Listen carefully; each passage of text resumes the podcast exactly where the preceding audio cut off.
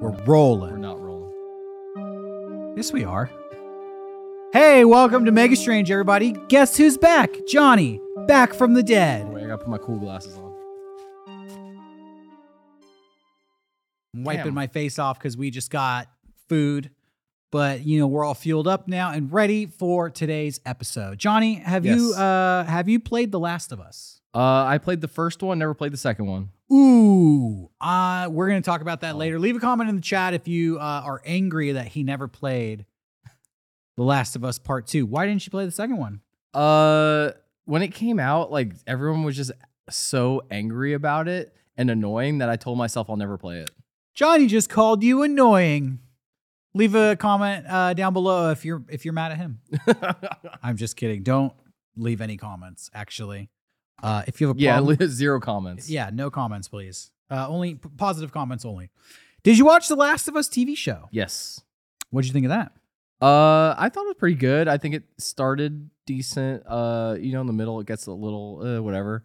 Uh, you know, I would give it like a like a ninety percent.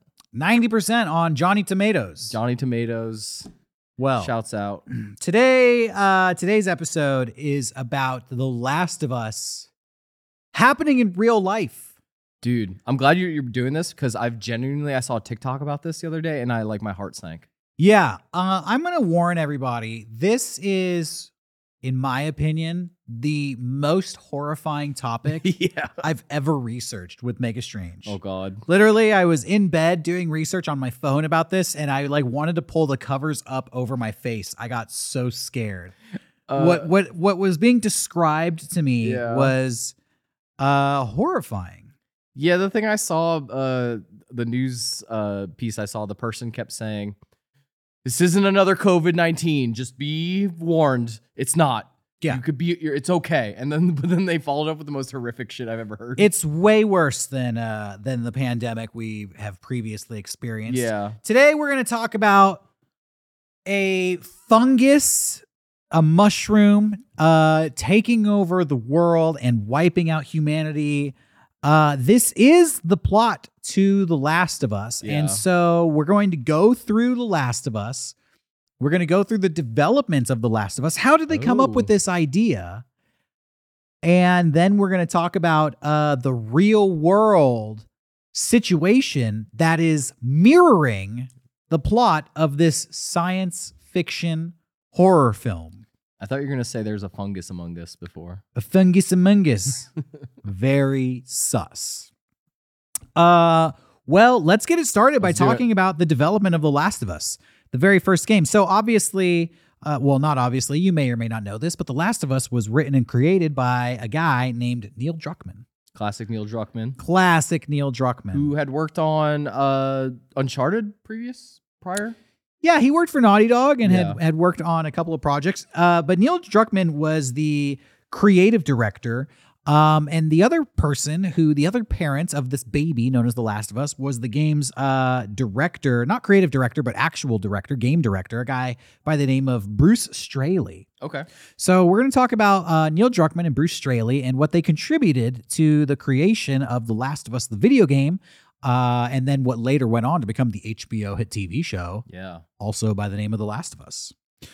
Uh, did you know that Druckmann came up with the idea for The Last of Us way back in 2004? Okay.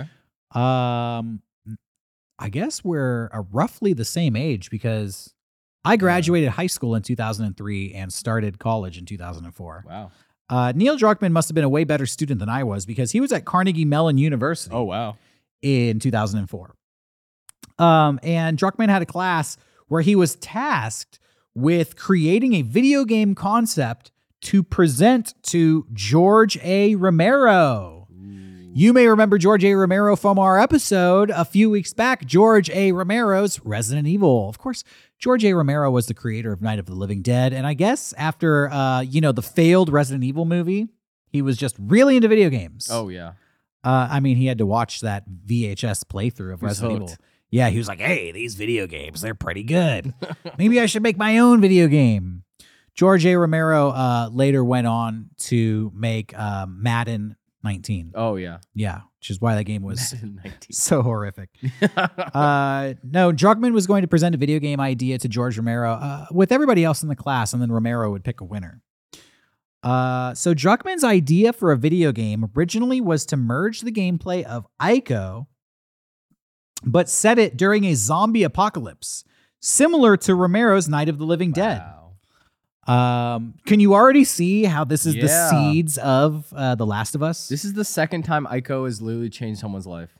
Uh, the guy who created uh, Dark Souls, he played Ico and immediately quit his job. Have you ever played Ico? No, I've always wanted to. Uh, it's a PlayStation 2 game. Yeah. I played Ico. I beat it. It's a short game. You can beat it in like eight out eight hours, ten hours. I think they remastered it for. No, that's Shadow Colossus. I don't. I've always wanted to play it. Uh, it's definitely worth checking out. It's a simple game, and uh, you know it might not hold up by today's standards. Um, but you know, back in the back in 2001, it was like groundbreaking. The lead character was going to be similar to the character of John Hartigan from the Sin City series, the Frank Miller comic book. Okay. So the lead character would be a police officer who would be tasked with protecting a young girl. However, due to a heart condition, the players would often assume control of the young girl, reversing the roles of like who's actually protecting who here. Uh, the idea did not win. I guess George Romero was like, that sucks. I mean, in that era of George Romero, I, I don't think he was really. Uh, I'm working on something called Land of the Dead. Yeah, he didn't really have his finger on the pulse. yeah, maybe you're right. George Romero uh, always wanted to do something with like social commentary. yeah, So maybe he's like, where's the social commentary? which is crazy because I feel like Last of Us now has a lot of social commentary. It's also interesting how you could create something for somebody as famous as George Romero, and they're like, yeah, I don't like it, but it still goes on to be a great, successful, Yeah. groundbreaking idea. I would have quit after that if George Romero told me my idea sucked. So shouts out to Neil Druckmann for uh, continuing on. Well, you got to believe in yourself. Gotta believe. Nobody's going to believe in you until you believe in yourself. That's the lesson of today's episode of Mega Strange. Um, so after the idea didn't win, Druckmann pitched it as a six-issue comic book called The Turning. So The Last of Us was almost a comic book. Uh, he completed a script for this comic book, uh, but again was turned down by indie comic book publishers. So that's two people who told him the idea for The Last of Us sucked. Wow. George Romero and the comic book publishers. Imagine being the comic book publisher being like, we almost fucking had this. Yeah. We almost fucking had this HBO show. Dude, I bet all the people around Neil Druckmann were like, dude, just give up. Come on, man. You got just come up with a different idea. You'll you, you're you're a smart guy. Yeah. So Druckmann went on to get a career, uh, a job with Naughty Dog, and worked on um, what's that game? What's that game? Uncharted? Uncharted. yes. Uh, which basically was like Naughty Dog's only thing for a while. Y- uh, kinda. Yeah, they went uh, you know, Crash Bandicoot in the beginning, and then Jak and Daxter was like their big thing. And then after Jak and Daxter was yeah, Uncharted was like they like rebranded and Well, the thing with uh, un- with uh, Naughty Dog was they would only focus on one game at a time. oh yeah. So when it came to The Last of Us, that was the first time ever that they actually split up into two teams Yeah. and started developing two games at once, which would be Uncharted 3 and The Last of Us Mhm. at the same time. Neil Druckmann was put in charge of coming up with the story for The Last of Us, and he revisited this idea that he had pitched to George Romero, The Turning. But listen to this. The early concept for the game was something titled Mankind. Shouts out to my favorite wrestler Yeah. um, in which the infection, why is it called mankind? Because the infection only spreads to women. The story followed the journey of a man protecting the only immune woman to bring her to a lab to create a potential cure. Sounds like someone watched uh, uh Children of Men. Yeah, probably. Yeah. Uh, well, definitely. Yeah. Un- uncredited, the Yeah, influence of Alfonso Cuarón's Children of Men, which it came out in 2006, is one of my all-time favorite movies. yeah, it's fucking badass. I love that movie. If you haven't seen Children of Men, go watch it. That makes so much sense because uh the beginning of Last of Us is a shot that's like fully in a car. Just like Children of Men. Yeah, yeah. The concept was soon scrapped after uh, female Naughty Dog employees voiced their concerns and the game was deemed misogynistic. Hell yeah. They probably played this demo and they're like, huh, so I'm a guy. Uh, uh, I'm going around with a baseball bat just bashing women in the face. wait, Uh, wait, the zombies were Uh, women. the, the infection only affected women. So men in the game were fine, but every woman you came across, they're like, whoa, whoa, Whoa. yo, you're looking a little. Su- hold on, hold on, boom, boom. Yeah, we gotta, we gotta kill her. We gotta kill all these women around here. That's like when the trailer for RE5 came out and it was like everyone was like, uh, these Japanese devs didn't realize it's just a white guy mowing down black people. That's kind of uh, Oh, bad. they knew. they, they knew? knew. Oh no. I mean, I don't know. Uh, the game explores the concept of human infection caused by the cordyceps fungus. Okay. Have you ever heard of the cordyceps fungus? Uh, I mean, if you play The Last of Us, uh, Yes. you probably get it. is it? It's the one that c- can control ants, right?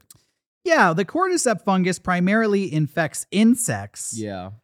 by taking control of their motor functions and forcing them to cultivate more of the fungus. Yeah. We'll explain more of this later as we go on in this episode.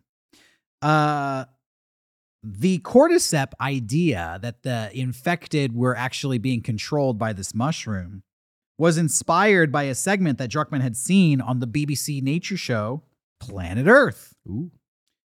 Um, though the fungus mainly affects insects, taking control of their motor functions and forcing them to cultivate, the game explores the concept of the fungus evolving and infecting humans, which causes, which has the direct uh, result of uh, causing this outbreak of this infection. So, the game doesn't actually explain what caused the fungus to evolve. In the video game, that's Yeah. never that's never explored. Um, game director Bruce Straley said that this was uh, a purposeful choice by the development team so that they could focus on the characters as opposed to getting uh, mixed up in the science of what this fungus is. Which is funny because the show then dives into it. Oh, yeah. Uh, they prefer to explain the events through subtext rather than explicitly explaining what caused the uh, infection. I always feel like that type of storytelling is really great in video games. I, I hate being like bashed over the head by story. Uh, I like like oh, sorry to always bring up Dark Souls, but like when you like walk into a place in Dark Souls, like oh what what happened here, and you can kind of figure it out, but they never tell you like oh this guy died here or anything. Yeah, it, it kind of uh, lends an air of realism to it because in real life, a lot of times you don't get an explanation. You're just kind of left to discover the aftermath and, Yeah. and, and piece together what happened. I love that. Um, yeah, I think it's an interesting take too. And obviously, it's a break away from how video games were designed up until that point. Um, the team wanted to use the concept of the infected to force players to explore the limits of human perseverance Ooh. which is the main theme of the game. And throughout the development, the team assured everyone that the infected were strictly different from zombies. He must have got really like pissed off by George Romero being like, "Yeah, it's just fucking zombies, bro. You just stole my ideas." no, it's not. It's it's not zombies. People are sick of zombies. But yeah, as you said, uh earlier this year, the Last of Us TV show debuted on HBO and Mm. they did explore what caused the fungus to evolve. Yeah, I feel like in in uh, a, a TV show medium, you kind of have to dive into that stuff. Where in video games, you could kind of just be vague.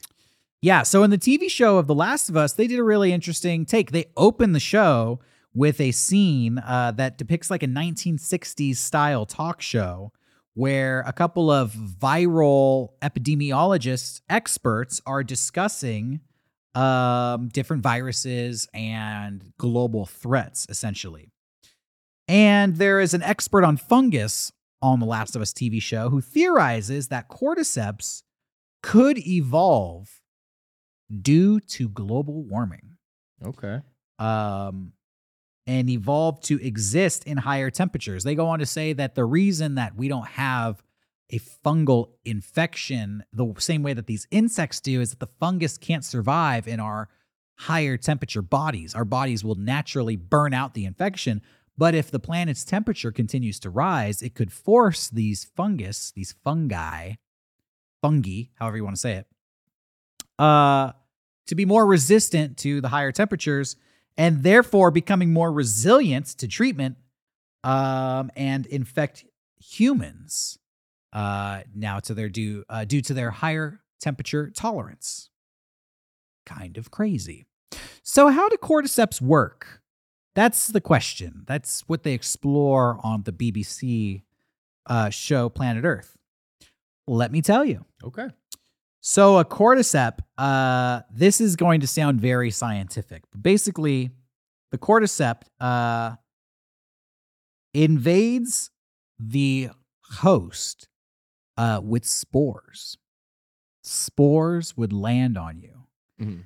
and eventually, the spores would start to spread, and it would replace your tissue with mycelium, which is kind of like the white veining out flesh of fungus, you know? Yeah. So it literally like grows into you and eats your own tissue and replaces your tissue with the fungal tissue. Um it's interesting because as they say in the opening of The Last of Us, LSD is a fungus. Psilocybin, magic mushrooms, is also a fungus. Oh yeah. And so we know that fungus has a really distinct and powerful effect on the mind of humans. But it also has an effect on the mind of these insects that it takes over. Um, so one spore can land on an insect and begin to infect the bug, causing it to behave strangely.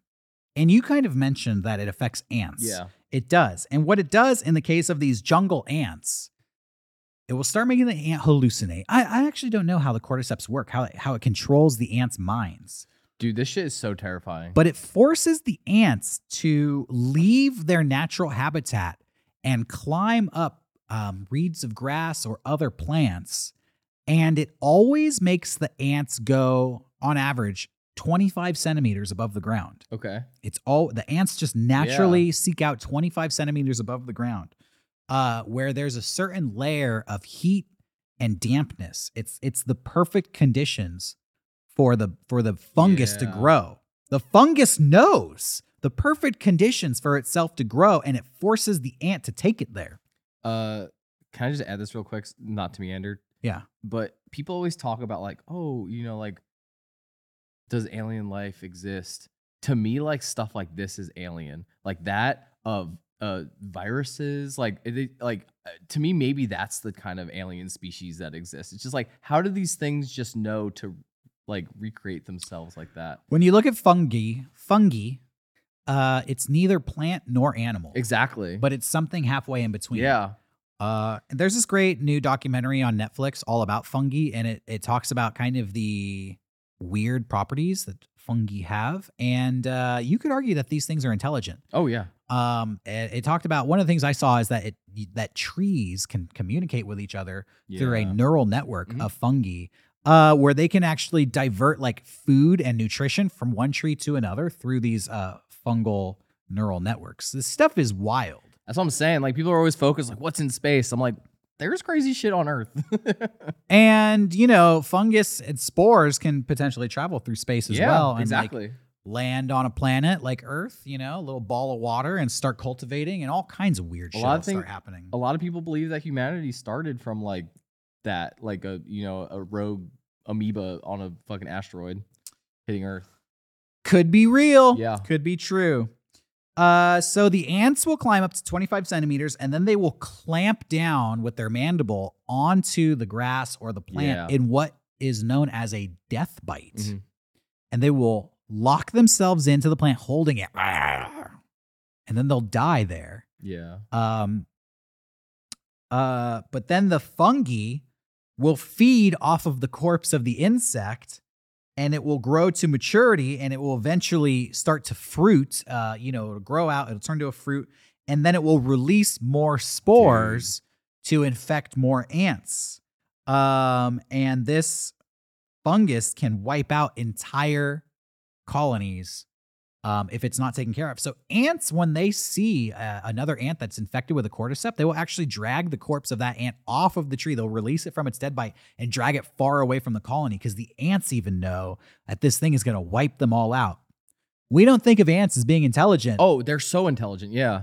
but they will, uh, you know, they'll go full zombie mode uh, on these infected fellow ants. Uh, do you get into the viral marketing at all for The Last of Us in your No. research? Uh, before the game got released, Uh, they it just like Naughty Dog was like a new game is coming, and then just showed footage from that BBC documentary of the ants, and that was it. Oh, really? They're just like a new game's coming, and just would show that footage. well, check this out. There are over 600 different types of cordyceps, Oh my god. and each one of them is specific to one species of insect host. There's 600 different types of cordyceps. There's one for this kind of ant. There's one for this kind of caterpillar. There's one for this kind of wasp. There's one for this kind of spider. And just think about that for every just think if there's 600 different insect species out there and they each have their own specific type of cordyceps that Mhm. can do this to them. Yeah. So it's not that far of a stretch to imagine No, yeah. that there could be a cordyceps someday that is specific to humans. And that is the idea of The Last of Us. Um, some scientists theorize that these cordyceps are they serve this purpose in nature to ensure that no one bug species can overtake the other ones. That if a population starts to get too big, Mhm. too crowded, these cordyceps will naturally swoop in there, being attracted to these large populations and start wiping out these colonies. Uh, maybe it could do it to a major city full of humans. Who knows? So that's how cordyceps work. Yeah. And that is also uh, the basis of the show, The Last of Us. This idea that maybe global warming will make these cordyceps evolve, and the cordyceps will be able to survive in our human bodies, which are much hotter and sexier than, Uh, than insect bodies. And, and and then the part that terrified me the most in the show is that they say that it infected the wheat supply. So people started eating it and then getting infected. That's what they said in the show. Yeah, yeah. It- like they show us, like they tell a scientist, they're like, it infected the wheat, and then they're like, what What do we do? And she says, all we can do is pray. Uh, Like, you know? Yeah, I could see that because uh, yeast is Yeah. a fungus as well. Yeah. And um, well, let me just hit you with the realness. Let me let's just get real and let's get real terrifying for a second. Oh no. There is a real life fungus Yes. that has in the last 10 years become known to scientists. And it has evolved due to global warming uh, to start taking out humans. Yep. This is 100% true. I saw one scientist quote, and he said, Due to global warming, the planet Earth has essentially been turned into a petri dish, Oh. and that new forms of fungus are coming out and coming for us. This species of fungus is called Candida auris, and it grows as a yeast Mhm. like you just said. Yep. It could infect the wheat. It is one of the few uh, genus of Candida which cause, which causes candidiasis in humans. Candidiasis is when a fungus basically does what cordyceps do. It starts uh, latching onto your flesh and just replacing it with some fungus. Some people uh, show like their tongues being covered in like white yeast. Also, a yeast infection is a form of uh, candidiasis. Yeah. Often, candidiasis is, is acquired in hospitals by patients with weakened immune systems. Um, but this kind of fungus, this new fungus, Candida auris, can cause something, it's an invasive form of this disease, this infection, which is known as fungemia. Uh, and that is when the fungus invades your bloodstream, your central nervous system, and your internal organs. Just think about that. This white fuzzy stuff that's growing on your tongue, it's growing on your mouth, it's growing on your groin, it's in your blood system, it's affecting the nerves, it's going through your spine, it's growing into your internal organs. Oh. God. I this is where it started getting really scary for me. Uh, and then as I went on researching, I was like, "Oh my god, we're all gonna die from this someday in the in the Uh, future. This is how we're all gonna end up. The I I watched the We're all gonna turn into fucking mold from the inside Yeah. out." I watched a news uh, ar- uh article about this and it was like it's here in San Diego and it was like Shut the fuck yeah up. and then it said don't worry, it only affects the elderly and the unwell. And I was like, that's what you said about COVID. And uh, Yeah, and also we're all going to be elderly and unwell. Yeah, someday, exactly. So I am worried. yeah, The reason Candida auris has attracted widespread attention is because it has something called multi-drug resistance. yeah, It's immune to many of the fungicides that exist to kill such infections. Mhm. It's e- it's evolved. It's immune to it. Treatment is also complicated because this form of fungus is often easily misidentified. I bet. Here's where it came from. Uh, in 2009, this fungus, Candida auris, was first identified for the first time ever in the history of the planet inside the ear canal of a 70 year old Japanese woman at the Tokyo Metropolitan Geriatric Hospital in Japan. Oh my God. Imagine being that woman. Yeah. You're patient zero for this thing that's probably going to wipe out humanity someday. I don't. My Uh, heart is racing right now. at the time the fungus was not fatal uh but it was just it was just bizarre. It's like you have this weird fungus growing in your ear. And imagine the doctors are like you're like well what is it doctor? Because i can't hear anything because my ear's getting all stuffed up with this fungus growth. They're like yeah. we don't know what it is. And we, we we're having trouble uh, killing it or giving you anything that can take care of it.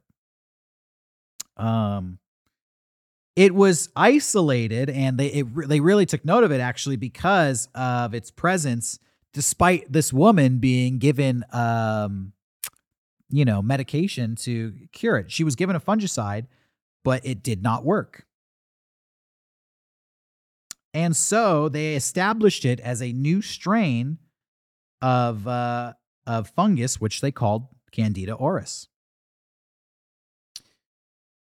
The first three cases of disease causing Candida auris were reported two years later in South Korea.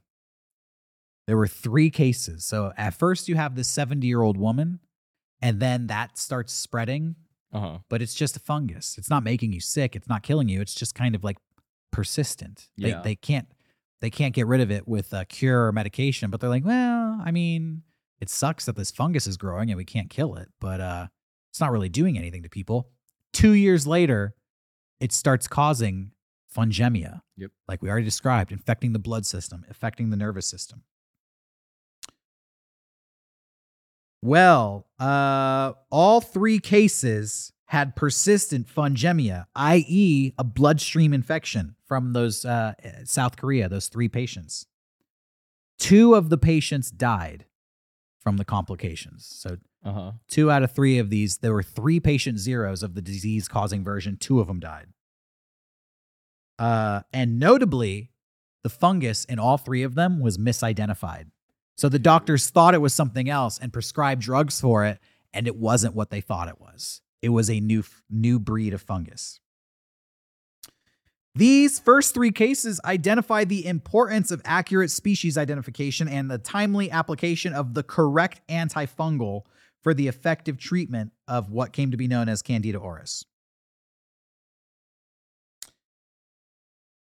During um during that that time from 2009 to 2011, even though those first 3 patients were in South Korea, uh the fungus spread at the same time to India. Uh where 12 patients were discovered to be infected with it. So you can see how it's spreading first in Japan, then South Korea, you know, one person in Japan, three people in South Korea, 12 people in India.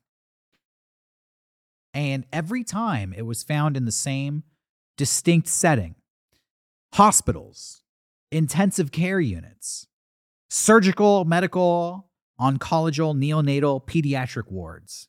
You know, places where they're doing surgery, places where they're giving birth. Um,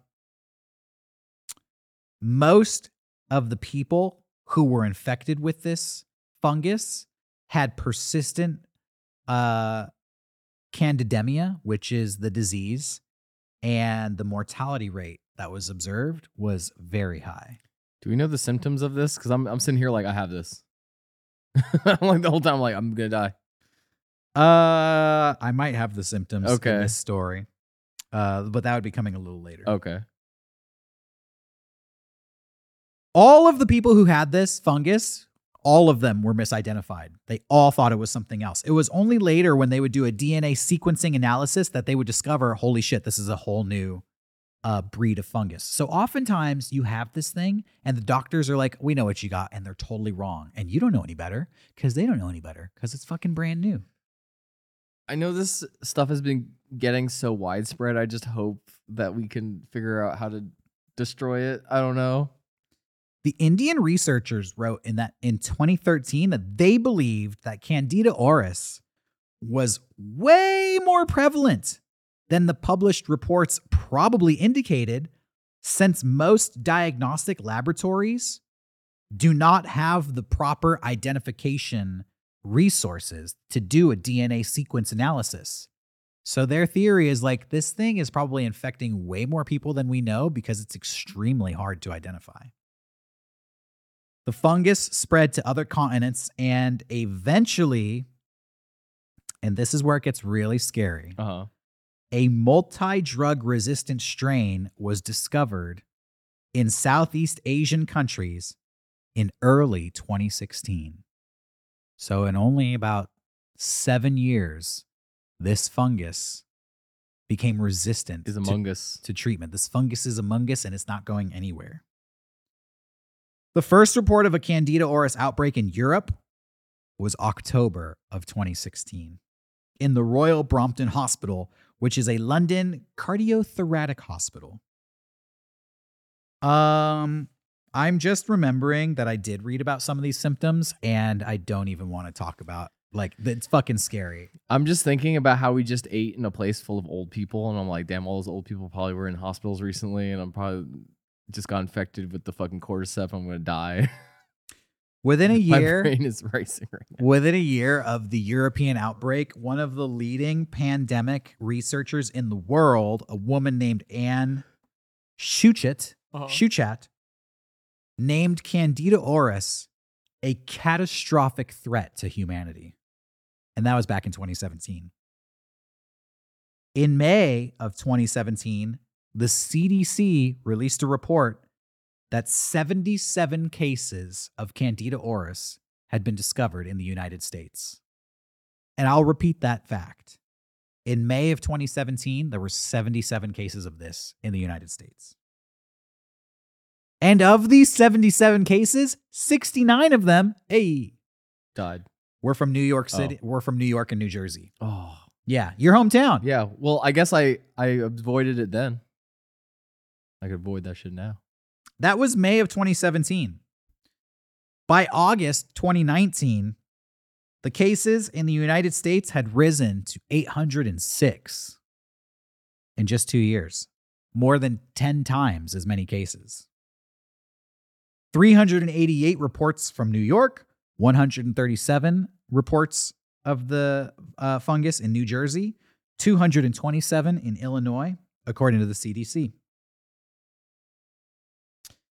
In the United Kingdom, since it was first observed, the fungus has spread to more than 20 hospitals and has infected 200 people.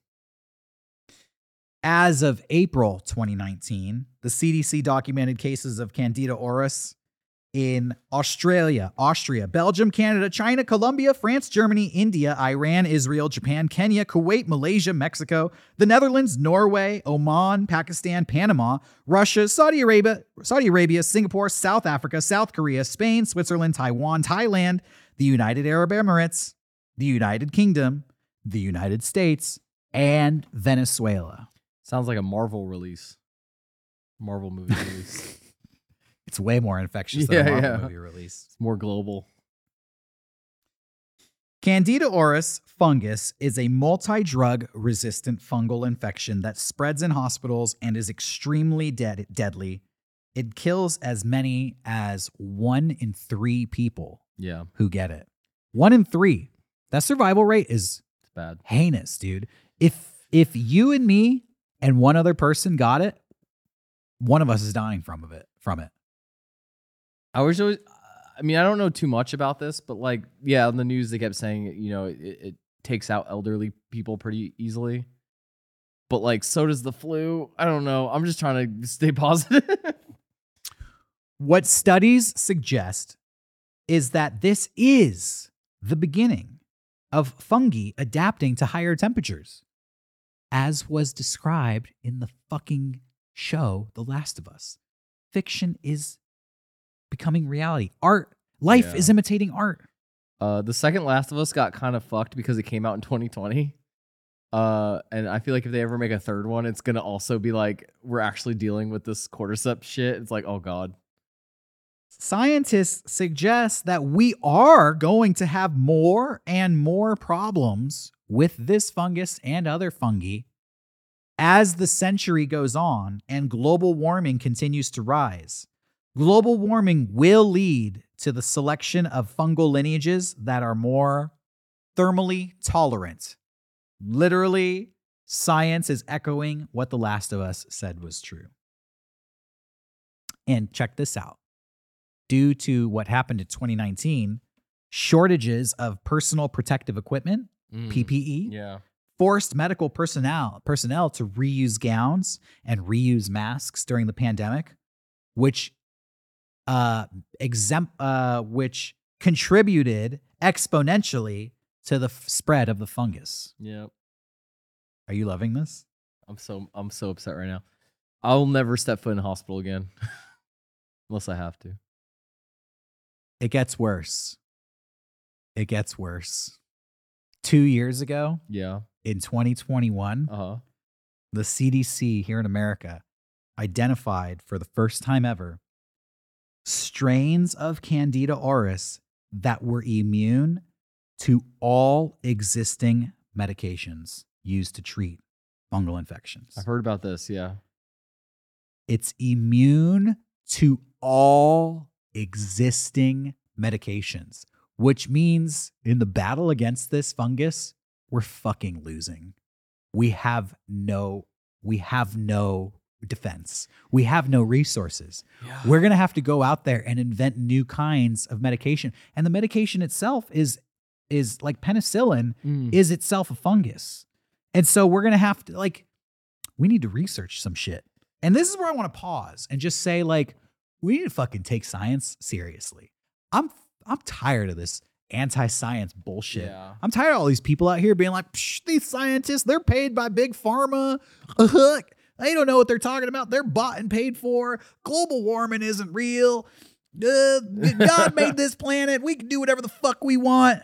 Uh, That bullshit has to end now because we're already losing the battle. We're already losing the battle. And unless we get everybody on board, humanity is going to be fucking gone in, in a hundred years. I think it'll be a little easier than with you know vaccine stuff, just because visually you can see this happen, as Yeah. opposed to you know the other thing. Uh, but my heart did just sink because I'm allergic to penicillin, and uh, so. Uh, so you can't even have yeah. antifungal medication, probably. yeah. So it was a What good- makes me it was a good sad before I continue with uh, the rest of this story is like we are still. Listen, I'm 37 years old currently as as of the filming of this. Mhm. Yeah, I'm middle aged, but I'm still pretty young. Yeah, But we're still in the early stages of this. yeah, And this thing has been around for 14 years. I'm older than this fungus is. I'm older than this fungus. I'm more than twice as old. I've been on this planet same. twice as long as this fungus. Yeah, And this fungus has evolved so quickly it's gonna kick our ass in the past 14 years. It's already resistant to all medication. 50 years from now, when I'm 87, where is this fungus going to be? It's going to be your brain. it's going to be even more powerful. I mean, this thing is evolving at such an incredible rate.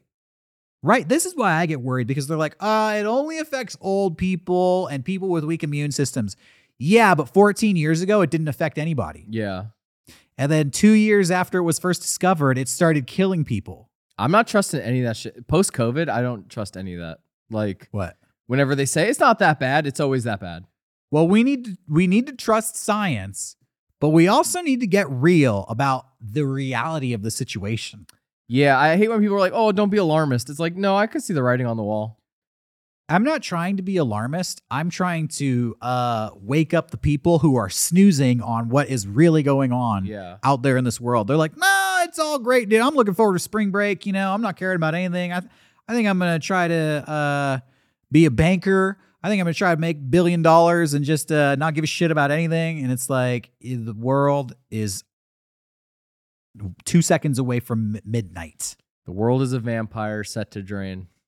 Yes, thank you, Billy Corgan. Uh, researchers have recently published a report that has been tracking the spread of Candida auris from 2019 to 2021, and they've revealed that the fungus was present in over half of American states it's in San Diego. I know that. from 2019 to 2021. That's two years. It's spread to half this country. Where are we going to be in 2024? Where are we going to be in 2025? It's probably going to be in every state in America. That's why I don't. I don't tr- trust these news anchors. Like, it's not going to be a COVID nineteen situation. It's like, yeah, it is. Antimicrobial resistance in general is an increasingly common phenomenon, Mhm. which means our uh, our penicillin, our medicine to fight uh, fungal infections, are becoming weaker and less effective Yes. as time goes on. We're running out of effective medicine. It's losing its power. This makes me sad because when you look at all of human history, penicillin was not discovered that long ago, I mean, less than 100 years ago. And it's already no longer effective, which means we had this like great golden age of medicine for just a short window on this planet, Yeah. and it's already closing. And we're going to go back to like medieval plague times pretty soon. Oh, where oh yeah. We we're, ju- th- we're just going to be like, hey, what what do we do? I, I guess I guess we all die from this disease. Yeah. There's nothing nothing to do about it. In 2010, 2 million people were reported to have contracted resistant infections in the United States in 2010, 13 years ago. 2 million people 13 years ago. And back then, 23,000 of them died. More recent estimates from researchers at Washington University School of Medicine put the United States death toll at 162,000 people have died from blood fungus, Blungus. blungus. Worldwide fatalities from resistant infections are estimated to be 700,000 per year. We're already at an alarming number seven, Yeah. 700,000 people per year. Uh, Candida auris is, yes, one of the many microbial contributors to this global antimicrobial resistant uh, estimation. And as of 2023, as of right now, there is no vaccine against Candida auris. Nope. That's today's story, everybody. So you know, make sure you go out and have a good time while you can. I wish I had uh, a lighter note to end on, but that's it. Like uh, The Last of Us is happening. It's it's happening, and I don't think people are really aware yeah. of uh, of the spread of this fungus. And apparently, it's here in San Diego, and it's it's probably in a hospital near you. Uh, so that's terrifying. How are you feeling right now? I'm gonna pop my sunglasses on and try to act cool. Yeah, while you still can. Yeah. Um, I've seen reports of this. The reason why I got into this story was I was just seeing reports of it on the news, and everybody was like, New fungus is spreading over America and the world due to global warming. Does this sound like a plot point from The Last of Us? It's not, it's real. But like you said, people are like, don't worry, because Yeah. if you have a healthy immune system, it's not going to affect you. But just reading and doing research about this, it's like, yeah, it's not going to affect us for how long? I just feel like we're at this tipping point right now where 700,000 people dying a year. That sounds like it's affecting us. That Uh, sounds like it is yeah. affecting us. This is the episode where I'm gonna hope someone in the comments is like a, a fucking uh, fungal expert and can uh, help calm me down on this. Hey, So, if you have some sort of uh, consoling words for yeah, Johnny, please leave, please leave them. in the leave comments. them in the comments below. If you think global warming is bullshit, leave your arguments in the comment below.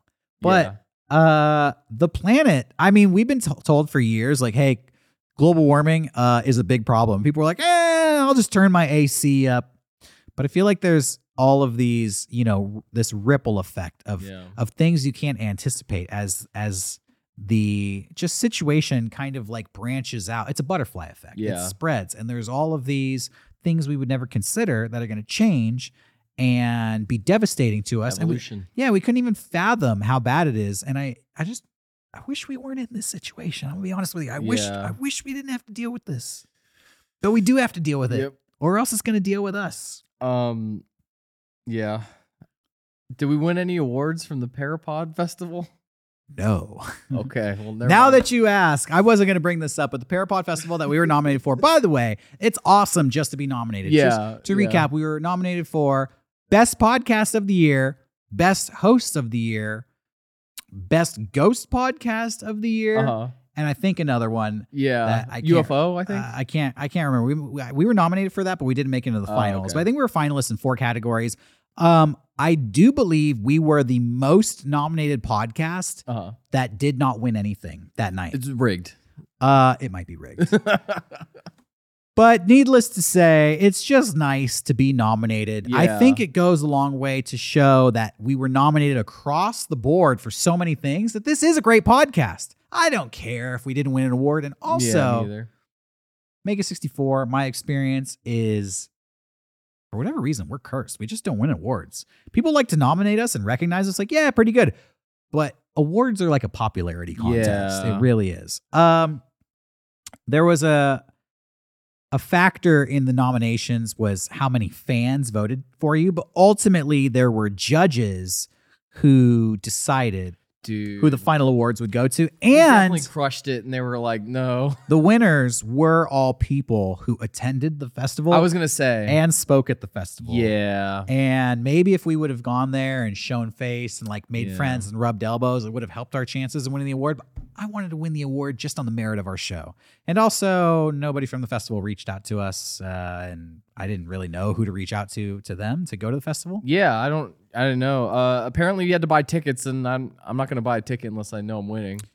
I think it would have been cool if if uh, they gave us a free ticket because then I would have gone. But Yeah. you know, I'm, I'm just a cheapskate, so no hard feelings. No hard it's an honor uh, to be mentioned. We were actually mentioned in Deadline, Oh. uh, the Hollywood like news. what? Uh, yeah, as a no- as a nominee for the festival. That's cool. Deadline did a write up, and so we were in there, you know, for everything we were nominated for. So the word is spreading about how great Mega Strange is. Hell yeah. And hello to our new viewers and listeners. If you've come because of our nomination in the Parapod festivals, we're happy to have you here. I did see the the awards, and I was like, "Damn, I want one of those." It I wanted like one of those awards too. It's it it would be nice to win an award. Yeah. you know what? I don't do this for the awards.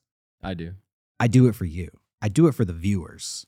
You guys who come in here week in and week out, who love our show and support us. You're the best award of all. And so we thank you for being here. And this is the conclusion of our show. Yes. Hey, hit the subscribe button uh, if you can. It really helps us out. And share this episode with somebody who doesn't believe that the world is screwed and teach them something. If you think there's somebody out there who would like this episode or any episode, feel free to share it with them. Follow us on social media at Mega Strange Podcast on Instagram or Mega Strange 666 Yes. on Twitter. You can also follow our individual uh, accounts. Derek Acosta only on Instagram. Uh, I'm at Catboy underscore Slim. I got my Twitter back. I'm uh, at Johnny thirteen again. So shouts out. Yeah, you're gonna delete the new Twitter you started, Oh, correct? oh yeah, I, I made it private. That's my shit talking Twitter now. Oh, nice. I have to be sure to It's uh, it's follow called you on that. evil evil Johnny Weiss now. Well, maybe you can follow that as well. Thank you, everybody, for joining us. We'll be back uh, next week with another more upbeat episode. of Mega Strange. The next one's going to make you smile because this one probably made you cry. Have a nice week. We'll see you next time. Stay strange, everybody.